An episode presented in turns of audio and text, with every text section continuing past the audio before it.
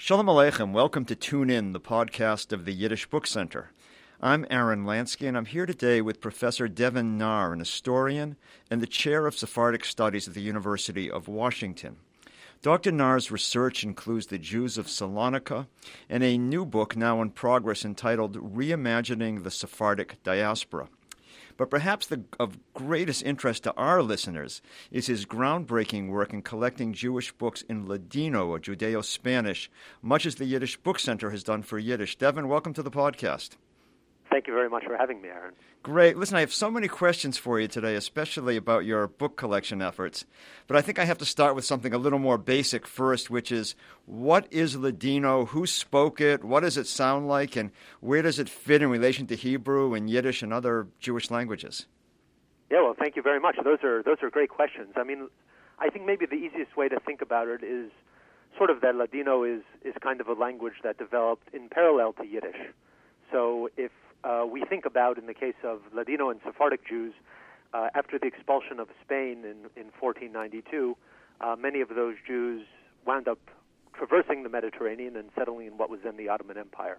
So today's Greece and Turkey, Bulgaria, Egypt, land of Israel.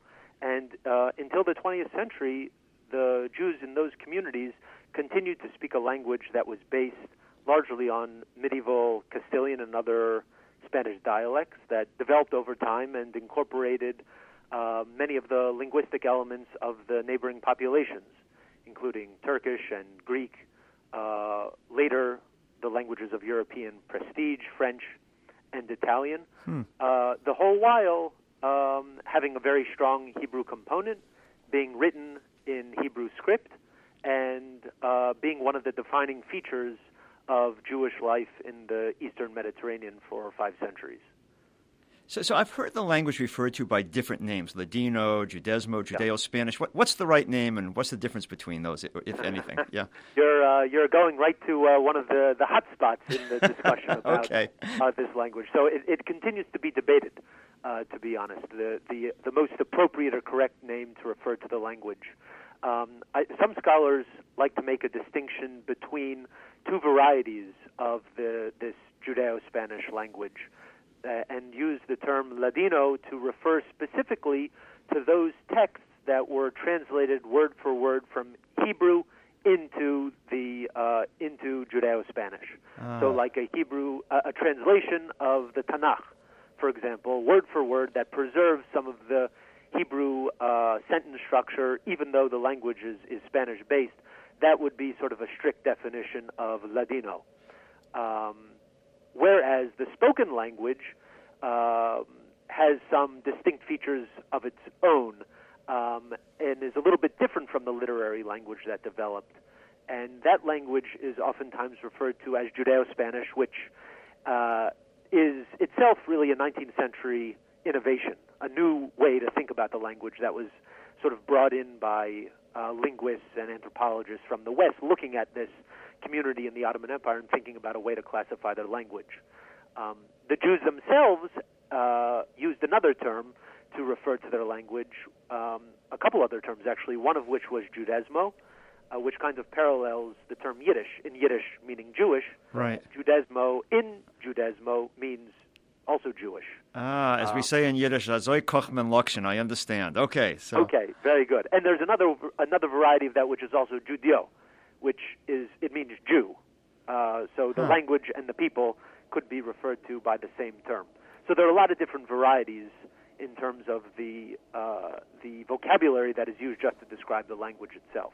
Got it. And those continue to be sort of debated in different circles. Here in the United States, Ladino has sort of become the ascendant term to refer both to the more archaic translation variety of the language as well as the spoken language. But in Europe and in other parts of the world, this distinction between Ladino and the vernacular is preserved to a greater extent.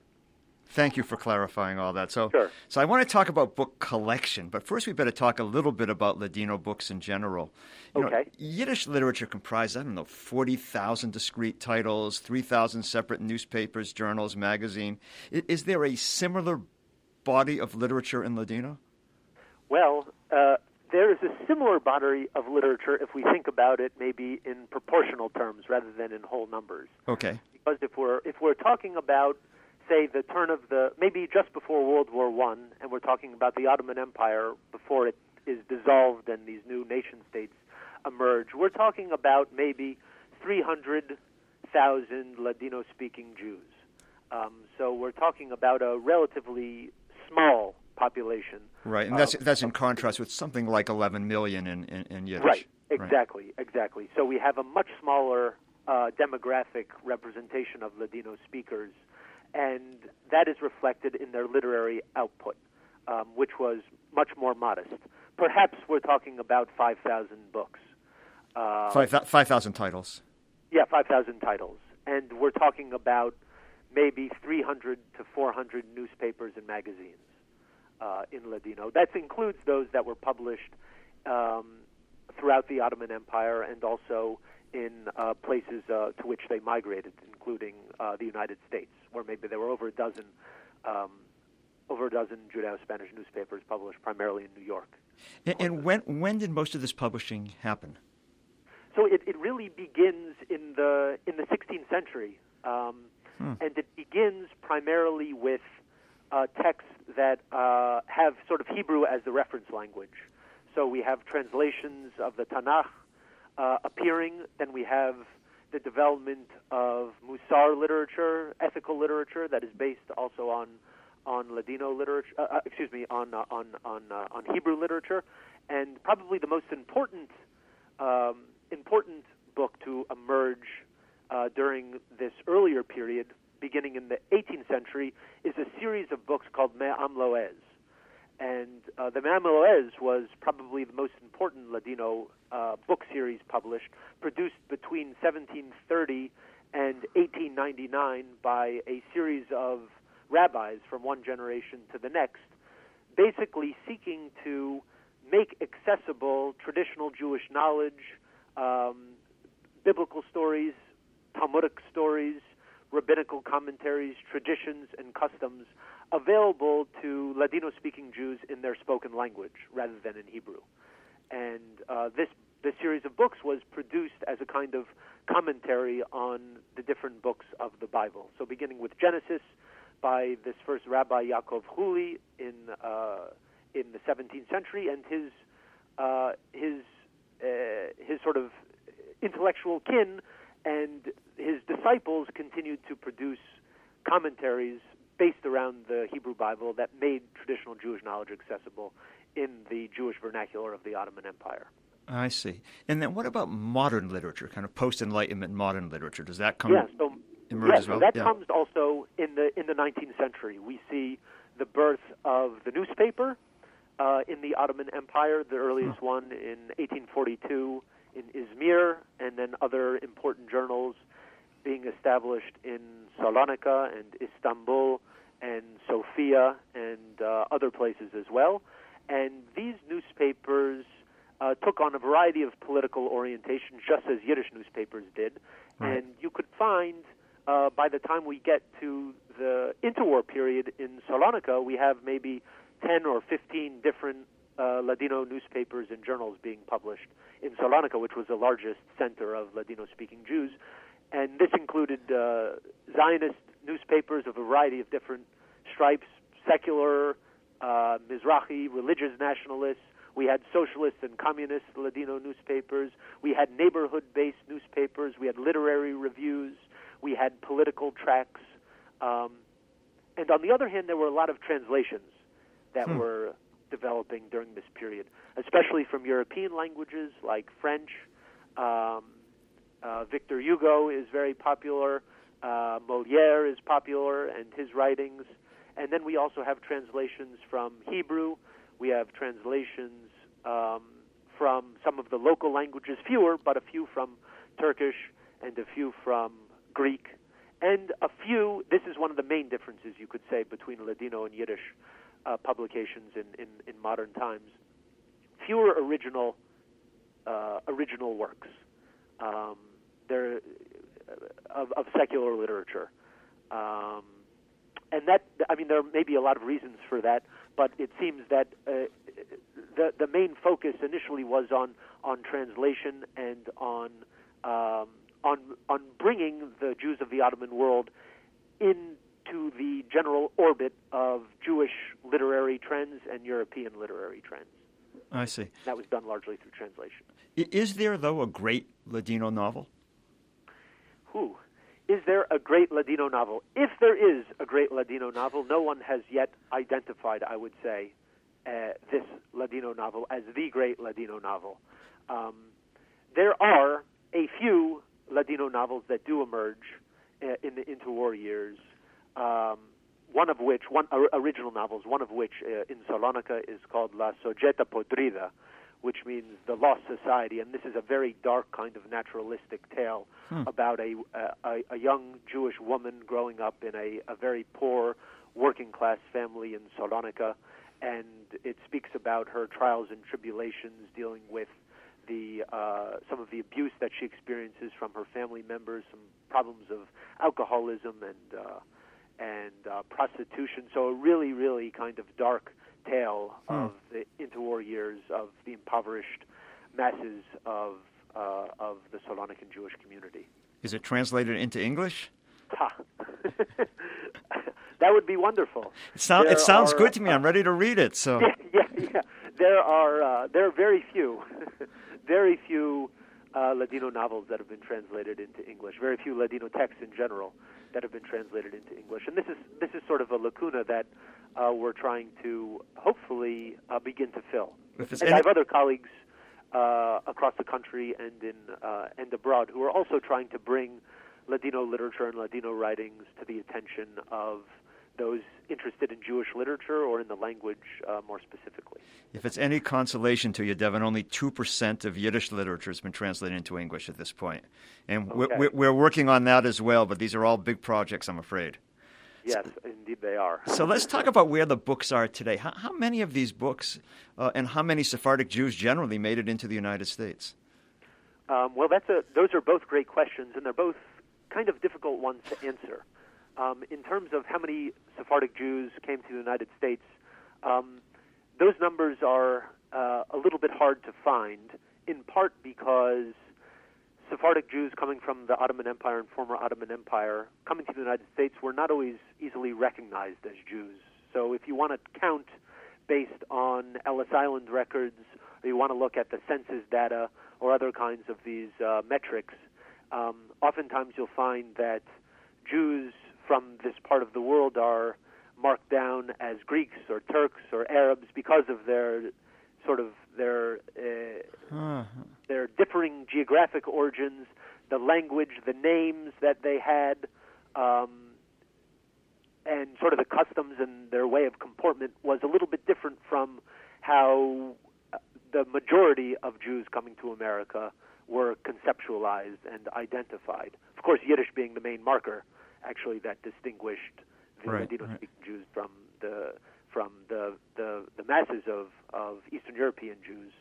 And so the numbers, we could say, between 25,000 and 50,000. Okay, and so how about books? And books is also a tough one as well. If you look through the Ladino press in New York, which was operative between 1910 and 1948, a series of different newspapers. You can find in many of those newspapers lists of Ladino books that were available for purchase at the offices of the editors. And there are dozens and dozens and dozens and dozens of titles mentioned there. And it seems that those did circulate. And also, people brought books with them when they arrived, which was, a typical kind of process. If you could fit one or two books with you when you came, and also people made trips back to the old country. They went back to Salonika or Istanbul or Rhodes, and they picked up literature with them from there, or they sent away for it, and they would get it. So, in terms of how many titles came to the United States, This is a number that we do not yet have a full and complete understanding of just yet. But we're talking in the hundreds, at least, I would say. And that's a perfect time to talk about what you're doing now in terms of trying to collect these books. So what are you up to?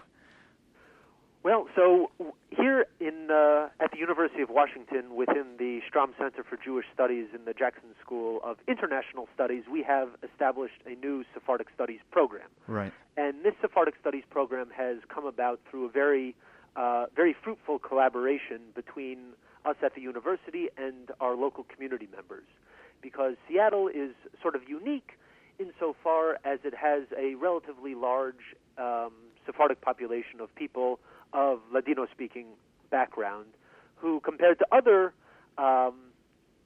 cities across the country, Ladino speakers are a disproportionately large percentage of Seattle's Jewish population. And why? Well, so that's a good question also. It seems that at the turn of the century, there were a few entrepreneurial Jews from the Ottoman Empire, especially from the island of Rhodes, which is today in Greece, and an island called Marmara, which is in today's Turkey, that found their way to Seattle in search of new economic opportunities. Probably, most likely, it seems that they had some Greek friends who were their neighbors back in the old country who invited them to come to America, and they said, if you go to the ends of the earth, in other words, if you go to the Pacific Northwest, as far as you can go, you will find a city there called Seattle, and it will remind you of home because of the Puget Sound here and the proximity to the Pacific. And they could get involved in some businesses that were familiar to them back in the old country, including and especially the fish industry. And so some of the early fish merchants here in Seattle were Ladino-speaking Jews from what was then the Ottoman Empire. And as chain migration often works, these initial young men wound up going home, back to their hometowns, to invite other relatives, to marry, and soon enough there were several hundred Sephardic Jewish families in Seattle, and it became, by the time of World War I, it was home to the second largest community of Ladino-speaking Jews in the country, second only to New York. What a fantastic story. I once had a professor who said nobody could have invented Jewish history. The whole thing is too improbable. And this is yet another example, I think, huh? Absolutely, absolutely. All right, so let's get to the... Yeah, I'm sorry. Oh, sorry, go ahead. No, you first. Go ahead. No, I was just going to say one of the other interesting components to the story of Ladino-speaking migration to the United States is that it becomes one of these opportunities for Ladino-speaking and Yiddish-speaking Jews to meet each other for the first time, whether in the markets of Seattle or more likely on the Lower East Side of New York. And there are a number of very amusing stories that emerge from those encounters based on mutual disbelief. All right. You want to tell us one? Well, yeah. I mean, there are quite a lot of them, actually, that, you know, so as a minority within a minority, Ladino-speaking Sephardic Jews really had to sort of prove themselves in a certain sense to the demographically predominant Yiddish-speaking Jews that they encountered, especially on the Lower East Side. Forget the German-speaking Jews who came in the 19th century, or the Jews of affiliated with the Spanish and Portuguese synagogue on uptown Sherith Israel, who had been there since colonial times. Right. But just and saw themselves as much more elite compared to the Jews coming from the East. But just on the Eastern European and the Southeastern European interactions on the Lower East Side and the Yiddish and Ladino sort of confusion, there are some really great descriptions in the press in New York, wondering how it is that there are these people who are speaking a language that sounds like Spanish, but they are sitting at coffee shops and they're smoking water pipes, and they are drinking thick coffee out of tiny cups, yet they purport to be Jews. You know, and how can all of these different cultural elements come together? And this led to a number of, in retrospect at least, humorous encounters where you have Ladino-speaking Jews presenting themselves to either try to get in a flat on the Lower East Side or to get employment, and sort of having to bend over backwards to prove that they are Jewish, despite the fact that they have Spanish-sounding names, or they don't speak Yiddish, and they gesticulate like Italians, and they look like Greeks or Arabs, and there are a couple of these stories. So what do? They go and they present their tefillin or their talet to show, see, we're Jews, or they bring their Hebrew book, their Siddur, and they read, and then they say, they're told, hey, you don't read that right, you read that strangely, I don't know. Or one other example that we see come up in other times, the definitive way, there's one example, one of the leaders of the Sephardic Jewish community describes this happening to him in 1910 when he arrived. He is asked, well, you know, his Jewish identity is really in question, and the Jewish Ashkenazi guy he is speaking with says, well, there's only one way to find out. And he brings him to the bathroom, and he asks him to pull down his pants there, and he sees, and he says, oh, wow, well, I guess, you know, you must be Muslim. That was that was his conclusion. But eventually, you know, these kinds of initial moments of disbelief and separation are eventually, throughout the interwar years and especially after, there's a great deal of rapprochement that sure, develops. Sure. Okay, so let's get to books. Sure.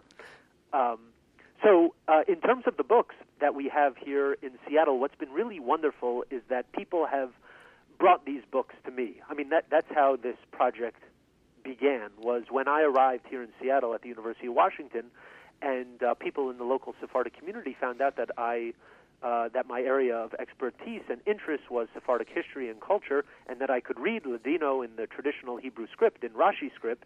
Right. They started bringing me things, many things that they had held on to, but they didn't necessarily know what they were, and they couldn't necessarily read them anymore. These had been sort of the heirlooms that they had inherited from parents or grandparents. And so some people start bringing me these books, and I'm very intrigued and interested. Many of these things I had never seen before, I had not been aware of.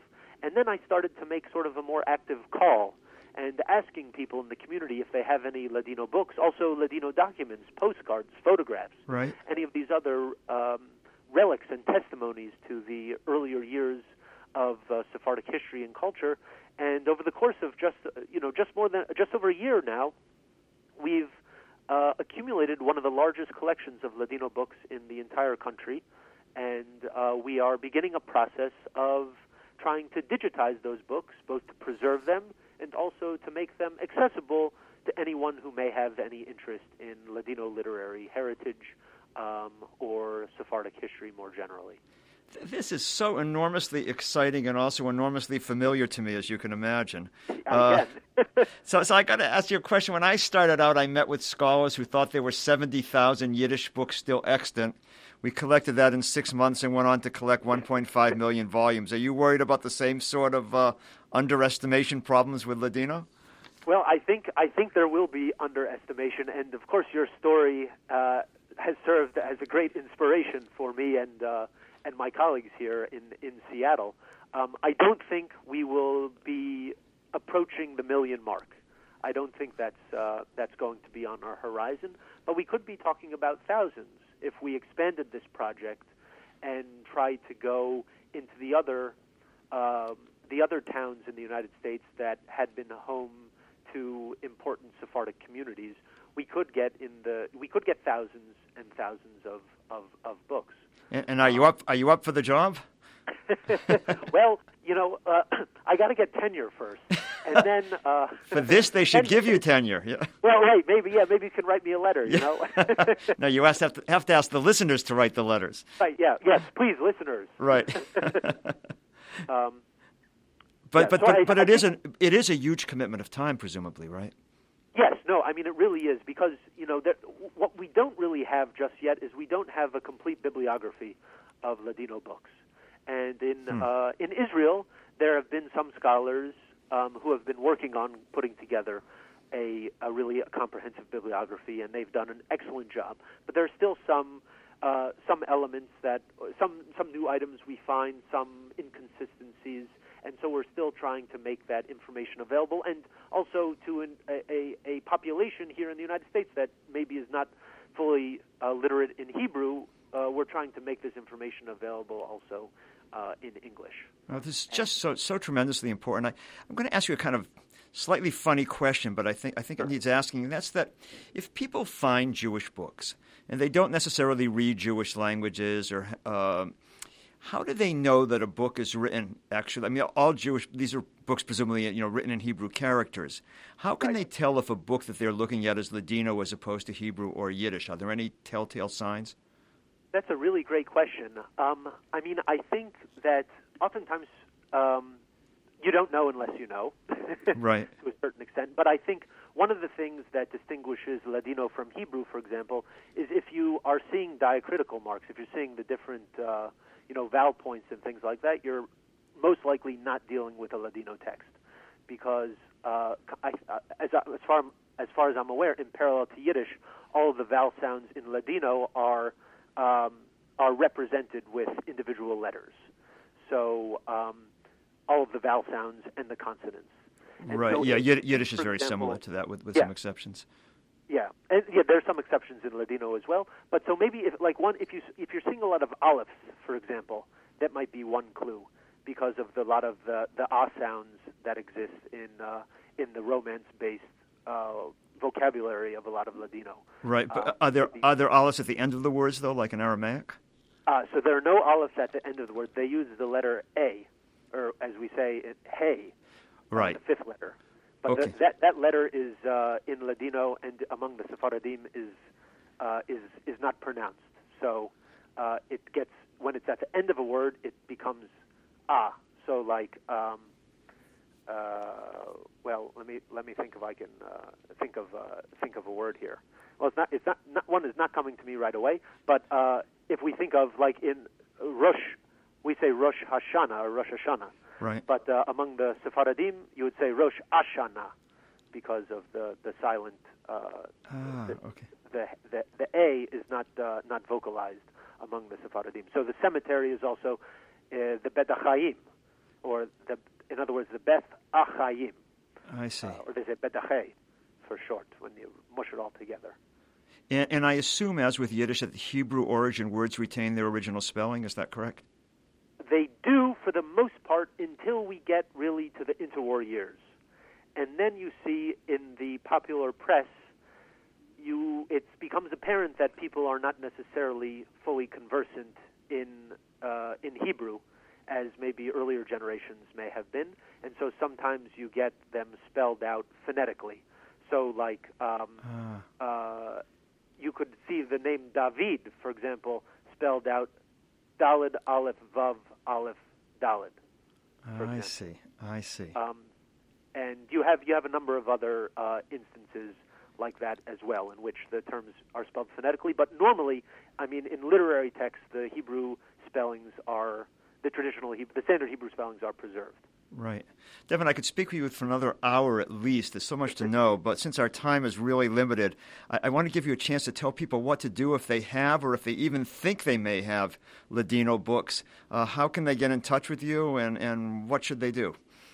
Well, I think I really appreciate that opportunity to enlist the assistance of your listeners.